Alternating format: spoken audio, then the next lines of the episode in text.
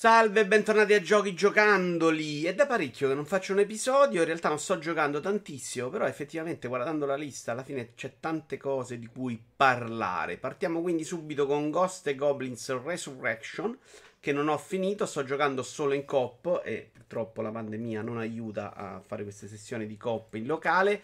Ehm, è un gioco che non cioè, non ho mai giocato troppo l'originale, l'ho provato forse un paio di volte, insomma non è proprio roba mia come difficoltà.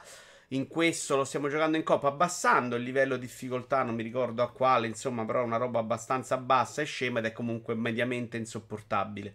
Devo dire che i due o tre livelli che abbiamo fatto comunque mh, si va avanti soffrendo, ma neanche troppo, i boss sono carini è un gioco che è difficile da giudicare perché per quanto funziona alla perfezione, se non sei innamorato dell'originale, secondo me rimane comunque una roba ancora un po' troppo bolsa.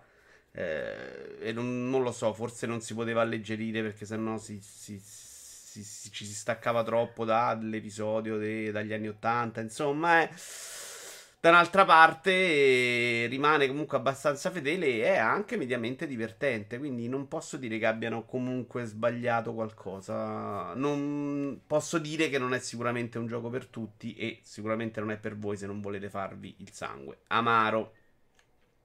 All'opposto di questo gioco abbiamo Dorf Romantic. Oggi cerchiamo di non cannare tutti i video che è un giochino semplice semplice in cui tu hai una serie di tessere e devi metterle sul tavolo. Quando hai finito le tessere a tua esposizione la partita finisce. Uh, andando procedendo, tu hai sempre dei mini obiettivi che devi rispettare, tipo mettere insieme un certo numero di alberi, di case, di, di fiumi, di terreno di grano, insomma, di campi di grano. E... Ma è una roba veramente che, che, non ha una grande difficoltà. È una roba rilassante con la musichetta giusta. Ti metti lì, cerchi piano piano di mettere tessere e anche una sua componente tattica gestionale simpatica, insomma, niente di super elaborato, ma una roba che se avete mezz'ora magari in futuro importate, perché non credo che sia uscito anche importatile al momento, ma è proprio il gioco perfetto per me anche da cellulare, ecco, mettiamola così. Eh, giusto, simpatico, molto bello da vedere, senza grandi pretese. Grandi pretese invece le aveva Resident Evil Village, che io ho trovato orrendo, barra disgustoso, barra insopportabile, barra non capisco proprio come la gente possa ancora farsi piacere sta roba. Perché secondo me si è fatto. Si è andati veramente oltre il trash, eh, la roba di Resident Evil, del sangue, dello schifo. Cioè, veramente oltre la parodia. Cioè, qui siamo veramente oltre Scream. Cioè, stiamo facendo una cosa che secondo me non ha neanche più senso fare. Cioè, mentre Resident Evil 7 con la VR acquisiva comunque una forma, soprattutto nella prima parte, che aveva e come un senso, anzi rinverdiva una formula che poteva funzionare, in questo secondo me non funziona niente, proprio perché non sembra avere più una traiettoria questa serie. Eh, il gioco a un certo punto si divide in un bivio e tu vai in, in tre sezioni che sono completamente diverse l'una dall'altra perché cercano di metterci all'interno tutto. Il fatto che il personaggio si stacchi le mani può essere anche accettabile, cioè non è un problema che non sia realistico, il problema è il tono che si dà poi questa serie perché non si prende, si prende sempre molto sul serio. Il commerciante che andava bene Resident Evil 4, l'abbiamo visto qua, qui esce improvvisamente dai cassetti senza una logica è diventata veramente un, una cozzaglia di cose, tra cui anche Transformer, adesso senza spoilerare nulla, che non stanno bene insieme, che non funzionano bene insieme, non si spara particolarmente bene. La roba che proprio mi ha innervosito maggiormente per metà del gioco è che devi scappare quasi sempre. Il 50% del gioco non richiede di affrontare i nemici, richiede di scappare. Quando lo capisci, hai risparmiato un sacco di proiettili che in realtà sarebbero anche importanti nell'economia del gioco Uh, se non lo capisci, sta lì 8 ore a sparare a gente che non ha senso, a cui non ha senso sparare. Boss ridicoli, puzzle, non ve lo dico. Uh, io non salvo niente, a parte forse un po' la grafica che a tratti è veramente molto bella in delle zone, gli interni, ma tutto il resto è una roba lineare uh, che non si mischia bene, casuale. Uh, con delle robe veramente che superano il trash, anche il finale, e qui non vi spoilerò veramente niente, ma una roba che va oltre lo schifo della seconda parte di Resident Evil 7. Non, non, so, cioè, devo trovare le parole per dirvelo. Eh, e sembra che so scemo io quando vedi sta roba e dici: Ma tu sei scemo. Invece vedo gente contenta e non lo capisco. Quindi io non voglio fare quello che parla in modo diverso, ma non capisco perché la gente ancora piaccia sta roba. È una roba insopportabile che non funziona più, che non ha nessun motivo di esistere. Gioco molto meno ambizioso, ma molto più bello, invece Returnal, su cui non avevo grandissime aspettative. L'ho preso un po' figlio del, dell'aver trovato intanto una PlayStation 5 al quel momento e delle chiacchiere di contorno. E questo sì mi è piaciuto tantissimo. Ho sofferto, ho sofferto non tanto per la difficoltà in sé, perché non è un gioco che ha sezioni comple- terribili o difficili, a parte alcune sfighe, ma è un gioco che ti richiede una soglia di attenzione e, e, per un tempo molto prolungato e margine di errore molto basso. Cioè, facendo quelle cose che non sono complicatissime, puoi sbagliare veramente pochissimo. Ci ho messo 40 ore ad arrivare alla fine e ho trovato, l'ho finito non perché fossi diventato più bravo della prima run. Tra l'altro, da una run all'altra non ti porti via presso praticamente niente. Eh, è proprio un roguelike, se vogliamo, più che roguelite. Ma um, non è che io sia diventato più bravo, è semplicemente ho trovato la giusta combinazione e avevo avuto l'esperienza che mi permetteva di eh, magari sbagliare meno su alcuni punti tutto qua. Cioè, se non trovavo l'arma che mi ridava energia, anzi il potere che mi ridava energia, onestamente non sono sicuro di, che ce l'avrei fatta. Però qual è la cosa figa di Returnal rispetto ad altri giochi? Che sti cazzi se non lo finisci. La cosa bellissima è divertirsi a fare una run, esattamente come facevate una run a Pac-Man al cabinato uh, qualche anno fa e vi divertivate. Se lo prendi con quell'ottica diverti moltissimo. Io l'ho presa con quell'ottica e mi sono divertito. Però c'erano i momenti in cui ero vicino al boss o allo sblocco, in cui puoi perdere tutto e ricominciare da capo.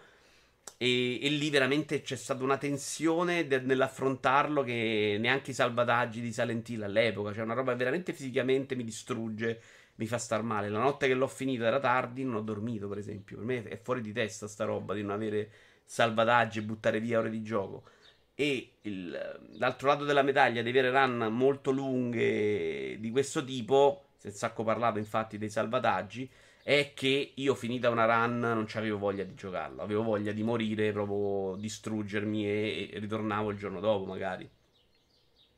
Eh, dei salvataggi si vociferava di una patch che poteva mettere o fare delle cose, secondo me rovina anche un po' l'essenza del gioco.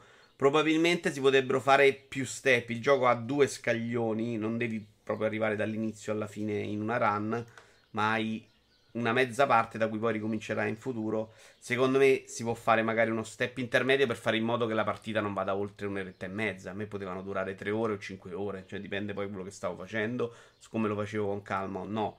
Comunque per me gioco della Madonna. Non l'ho più toccato dopo averlo finito perché sono scemo io, perché poi sono uscite un paio di cosette.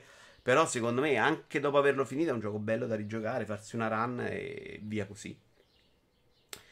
Eh, è uscito l'aggiornamento di Super Mario Party, diciamo proprio due parole, perché eh, uno dei grandi problemi di questa serie che io ho sempre amato è che non, poter, non averla potuta giocare online. Questo episodio era uscito con online super monco, solo con dei minigiochi e con un netcode, per quanto ero riuscito a provare io, terrificante. Abbiamo fatto invece adesso è uscito un aggiornamento che ti permette, probabilmente in vista del nuovo Mario Party che sta per uscire, eh, un aggiornamento che permette di giocare proprio online alla modalità quella del tabellone, cioè il vero Mario Party. È una roba che funziona bene, che a me piace sempre tantissimo, ha dei minigiochi che sono proprio fantastici, che non si vedevano nell'online precedente. Il problema è che ha quattro tabelloni online eh, molto banali e onestamente una formula, per quello che ho provato io, cioè solo questa modalità, molto proprio semplificata allo stremo. Uh, la versione Wii U, per esempio, aveva invece una parte finale molto più divertente e giocosa di questa. E, e, e quindi diventa veramente semplicemente lanciare il dado uh, tra un minigioco e l'altro. Ed è un peccato, è veramente un peccato perché questa serie meriterebbe veramente di, di essere resa appetibile a tutti per quanto sono belli i minigiochi e quanto sono divertenti in multiplayer. Eppure continuano, secondo me, a non indovinare completamente mai la formula. Power Wash Simulator invece è un gioco che fa esattamente quello che dovrebbe farle, cioè mettervi in mano un idropulitrice e farvi sparare acqua su delle superfici. Messa così sembra una roba super noiosa, è una roba super noiosa, ma se vi piacciono i giochi da lavorare il suo lo fa. Uh, ho fatto varie missioni e secondo me su, sui posti quelli lunghi diventa veramente una roba faticosissima e dolorosissima. Poi io magari dovevo ancora capire bene i saponi, il getto d'acqua e tutto perché ovviamente puoi comprare degli upgrade e delle cose. Ehm, però è veramente sappiate in un gioco di lavorare vero, faticoso, cioè una roba veramente oltre la noia. Ovviamente puoi uscire da ogni momento della partita e riprendere da quel punto, però secondo me va da un'altra direzione rispetto a che ne so, un house flipper che ci mette anche una componente mh, artistica, se vogliamo, quantomeno fantasiosa in cui puoi arredare. Qui devi veramente sparare acqua dall'inizio alla fine, non c'è nient'altro. Per quanto ho visto io almeno. Però se vi piace l'effetto dell'acqua che pulisce le superfici, è assolutamente fantastico. Gets Fumaden è un roguelite pure questo, assolutamente, di Konami, con uno stile secondo me meraviglioso. Mi piace molto, mi piace meno il movimento di, delle immagini, però comunque mi piace un sacco. Eh, cerca di riprendere un po' il successo di un Dead Cells. Eh, adesso in Early Access secondo me non c'è a sufficienza per capire se funzioni. Eh, il combattimento è mm, buono, abbastanza fluido, insomma, abbastanza divertente. Trovo molto poco differenti le armi l'una dall'altra. Simpatico anche il boss che ho affrontato. In quello non somiglia troppo a Dead Cells. Un boss molto diverso con le sue fasi, i suoi momenti. Uh, e semplicemente tu vai in questi livelli, devi raccogliere loot e affrontare il boss del livello. Dopodiché vai, continui ad andare avanti finché non muori. Va un attimino aggiustata la direzione generale, però. E comincia, secondo me, il problema non è neanche il gioco, comincia a essere un po' stantia la formula di questo tipo di giochi, insomma, che cominciamo a aver visto troppe volte. Però se funziona, secondo me comunque continua ad essere molto divertente. Non l'ho giocato tantissimo proprio perché onestamente quello che ho visto io non, non offriva mai spunti particolarmente intelligenti o trovate particolari geniali. Cioè era una roba super scolastica e super già vista. Anche super già visto è Nier Replicant. Apprezzate lo sforzo in, con cui attacco ogni gioco all'altro. Uh, sono un, stato un super innamorato del primo episodio di Nier io. Eh, che ho giocato casualmente, veramente. Ero lì che provavo robe su 360, come ne provavo tante, senza ragione. Questo gioco lo metto su, mi sembra una roba orribile, mi sembra una porcheria. Piano piano migliora, comincio a vedere delle cose sempre più belle, delle cose strane e particolari che non avevo mai visto in un JRPG, proprio sorprendenti, secondo me e alla fine veramente mi sono innamorato di una storia. Della storia però quella occidentale che era un po' diversa da quella giapponese. Questo Nier Replicant riprende invece la versione giapponese. Hanno aggiunto un sistema di combattimento che funziona, che è anche molto divertente. Io l'ho messo a normal e sembra veramente troppo semplice, però rovina anche un po' l'esperienza, forse perché si subisce poco danno e sembra veramente non avere un livello di difficoltà. Il problema con Nier Replicant, avendolo già giocato, è anche che a livello di struttura era vecchio già dieci anni fa. Cioè, stiamo parlando di un, RGP, di un JRPG vecchissima scuola in cui vai a parlare con un tizio che ti manda a 100 km, raccogli il pesce nell'acqua e ritorni dal tizio a 100 km. Eh, con poi le sue sessioni completamente fuori di testa e completamente staccate e completamente bellissime. Bello anche da vedere con gli scenari, però faccio fatica a giocare oggi questa cosa. Ecco, non aspettatevi Nier Automata perché è completamente un'altra roba. Uh, però la storia la ricordo veramente come una delle più belle della mia vita e quindi se non l'avete mai giocato magari recuperatelo semplicemente per quello.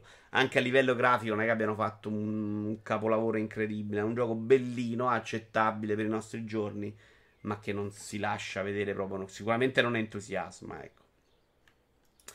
Ho mollato invece The Wild Tars che trovate sul pass, una sorta di Pikmin amatoriale. Lo seguo da un sacco di anni questo gioco perché ne avevo visto, me ne ero innamorato a forse prima di un E3 di due anni fa, cercando per lo show indie immagini e cose. Avevo trovato un'immagine che mi aveva fatto impazzire e quindi ho cominciato a seguirlo. È un gioco che funziona meglio di quanto avevo visto dalla demo, però è un gioco veramente che si dilunga tanto in chiacchiere e, e che prende un po' anche lo, la roba più scomoda di Pikmin, che è quella delle giornate a tempo in cui devi rientrare, devi fare le cose giuste al momento giusto. Um, io ho trovato dove sono arrivato io un paio di Pikmin, erano già passate forse 4 ore buone e per il momento avevo fatto sempre la stessa cosa, cioè tirare questi Pikmin strani contro della roba e fargliela portare o risolvere dei piccoli puzzle che non consistono nel risolvere un puzzle, ma nel lanciare gli omini da qualche parte. Non lo so, onestamente, quando fai un indie, secondo me dovresti proporre anche qualcosa di un po' più interessante. Però è bello da vedere, se vi piace lo stile e vi è vi appassionate alla storia che è raccontata con un inglese che io ho fatto fatica a leggere e a capire completamente, magari lo soffrite anche meno, ecco. Volevo farmi piccole sessioni, ma alla fine mi ha rotto le palle anche in questo senso e l'ho mollato. Però eh, lì c'entra proprio il fattore pass. Nel pass riesco a mollare i giochi che non mi piacciono. Se li ho comprati faccio più fatica, quindi bene così. Abbiamo finito invece in coop Risk of Rain 2. Eh, questo roguelike eh, vero vero perché se muori perdi assolutamente tutto se non lo sblocco di qualche personaggio eh, praticamente non è, c'è molto da spiegare. Passi da un livello all'altro cercando di raccogliere loot, batti il boss e te ne vai al mondo successivo. Eh, I vari loot qui vanno comprati con della moneta che si ottiene uccidendo dei nemici. Ehm, e ovviamente la fortuna e il loot incide moltissimo su quanto puoi arrivare alla fine e quello che puoi fare. Noi ci abbiamo messo forse 3-4 sessioni per finirlo, non, non di più per arrivare insomma al finale. Ci siamo tutto sommato divertiti, divertiti. Io lo trovo orribile da guardare, proprio una roba che mi infastidisce, nervosisce e, e trovo disgustoso. Però da giocare mi è piaciuto, si spara benino, anche se, se, è ripetitivo riesci comunque a interessarti. È un gioco perfetto quella coppa perché ognuno se ne per cazzi suoi, si chiacchiera, si discute, diventa veramente piacevole da giocare in cooperativa. E alla fine ha dato proprio soddisfazione anche averlo finito perché non è neanche così facile da portarselo a casa. Insomma, il livello dei nemici aumenta con il tempo. Quindi tu devi anche scegliere se rimanere più tempo in un mondo a cercare loot o se velocizzare, cercare di andare più spedito per affrontare nemici più semplici. Ecco così. Due parole anche su un paio di indini che ho solo provato. Uno, il primo è Cicori. Avevo provato la demo, non mi aveva detto niente. Eh, giocando la versione definitiva, perché so scemo, l'ho comprato alla fine, ne avevo sentito parlare tanto bene. Ho apprezzato anche che ci sia qualche enigma un po' più simpatico, carino. Sembra scritto veramente bene. Ha uno stile che invece mi piace molto.